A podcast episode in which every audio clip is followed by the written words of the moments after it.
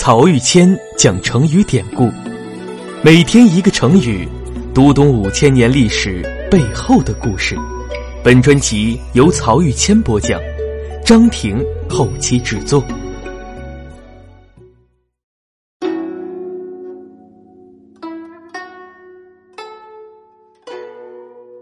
这一讲我们分享的成语是“羽翼已成”。这是关于汉高祖刘邦立太子的故事。我们知道，刘邦年纪很大才娶妻生子，他跟吕后共有一子一女，女儿是鲁元公主，儿子就是日后的汉惠帝刘盈。但是呢，吕后这个人性格强势，刘邦做亭长时还能加以忍受。等到地位一步步上升，尤其是灭掉死敌项羽之后，刘邦对吕后河东狮子一样的性格脾气越来越感到难以忍耐，于是呢，刘邦就逐渐疏远吕后，而慢慢喜欢上了一个戚姓的女子，这就是历史上的戚夫人。戚夫人为刘邦生了一个儿子，这个男孩从小精神健壮，跟刘邦很像。刘邦喜欢的了不得，就给他取名叫做如意，意思是事事顺心如意。那作为对比呢，长子刘盈先天不足，体弱多病，而且精神不振，刘邦也就对他不满起来。等到刘邦晚年，看着两个孩子越长越大，性格差别也越来越明显。刘邦就动了废立太子的念头，但太子却不是想废就废的。中国古代的礼法传统讲究嫡长子继承制，也就是说，正妻生的长子拥有合法继承权。刘盈就是嫡长子，还在刘邦刚刚被项羽封为汉王的时候，就确立了刘盈汉王太子的身份。等到消灭项羽，即位称帝，又立刘盈为皇太子。到这时候已经接近十年了，加上吕后的合法身份，在跟随刘邦一起打天下的功臣和将领心中，刘盈的地位是相当巩固的。所以，刘邦废立太子的想法遭到了一致反对。反对的程度激烈到什么地步？一个追随刘邦多年、素来以耿直著称又有点口吃的大臣周昌，在朝堂上疾言厉色的对刘邦说：“我我我坚决不同意废太子！如果陛下您一定要重立太子，我我我绝不能奉诏。”一席话把刘邦弄得哑口无言，废立太子的事儿只好作罢。退朝以后，一直在隔壁密切关注事态发展的吕后，特别跪下来感谢周昌，说如果没有您，太子就被废掉了。等到汉高祖生命的最后一年，刘邦自感来日无多，于是旧事重提，又打算废立太子了。大臣们自然苦苦相争，但这时的刘邦心思比两年前固执了许多，谁劝也不听。那吕后想到了张良，就去请这位运筹帷幄的老臣来想个办法。张良说：“办法倒是有一个，在长安南面的商山中隐居着四位年高德少的老者，分别叫做东园公、陆李先生、齐礼记、夏皇公。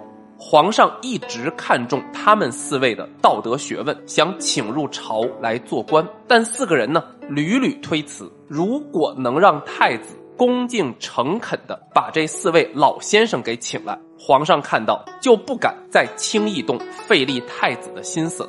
吕后按照张良的办法，让太子刘盈备好礼物，到商山之中恳请四位老人家出山相助。别说这四人还真就应约前来了。等到再一次朝会，太子上朝，这四位老先生就跟在太子身后，一个个须发皆白，仪容归伟。刘邦看到吃了一惊，就问这四位是谁啊？四人一一报了姓名。刘邦听后更吃惊了，说：“我请各位出山，请了多少年了，你们就是不来，现在怎么倒去辅佐我儿子了？”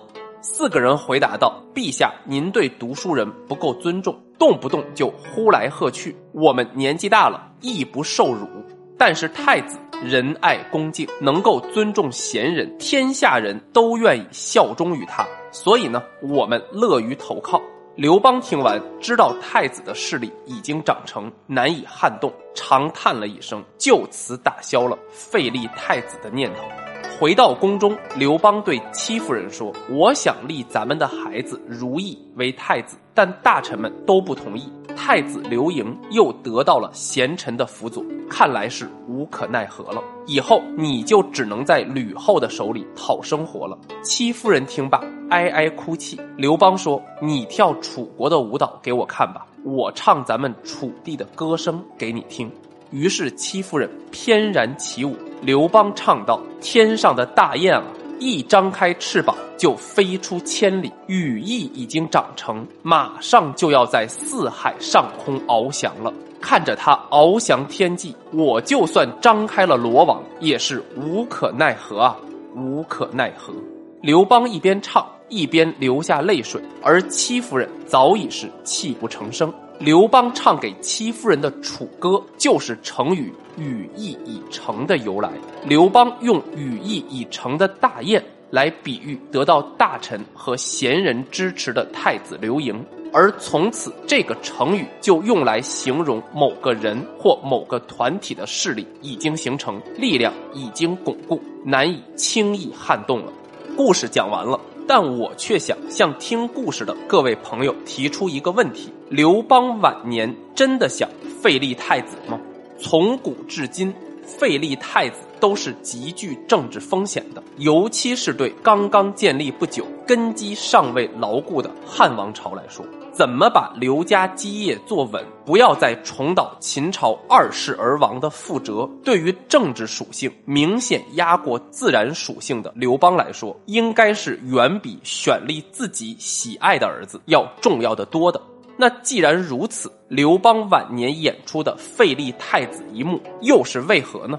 这个呀，我将在随后推出的《资治通鉴》系列音频节目中跟大家细细分享。有兴趣的朋友。欢迎关注明年年初上线的《资治通鉴》精读课程。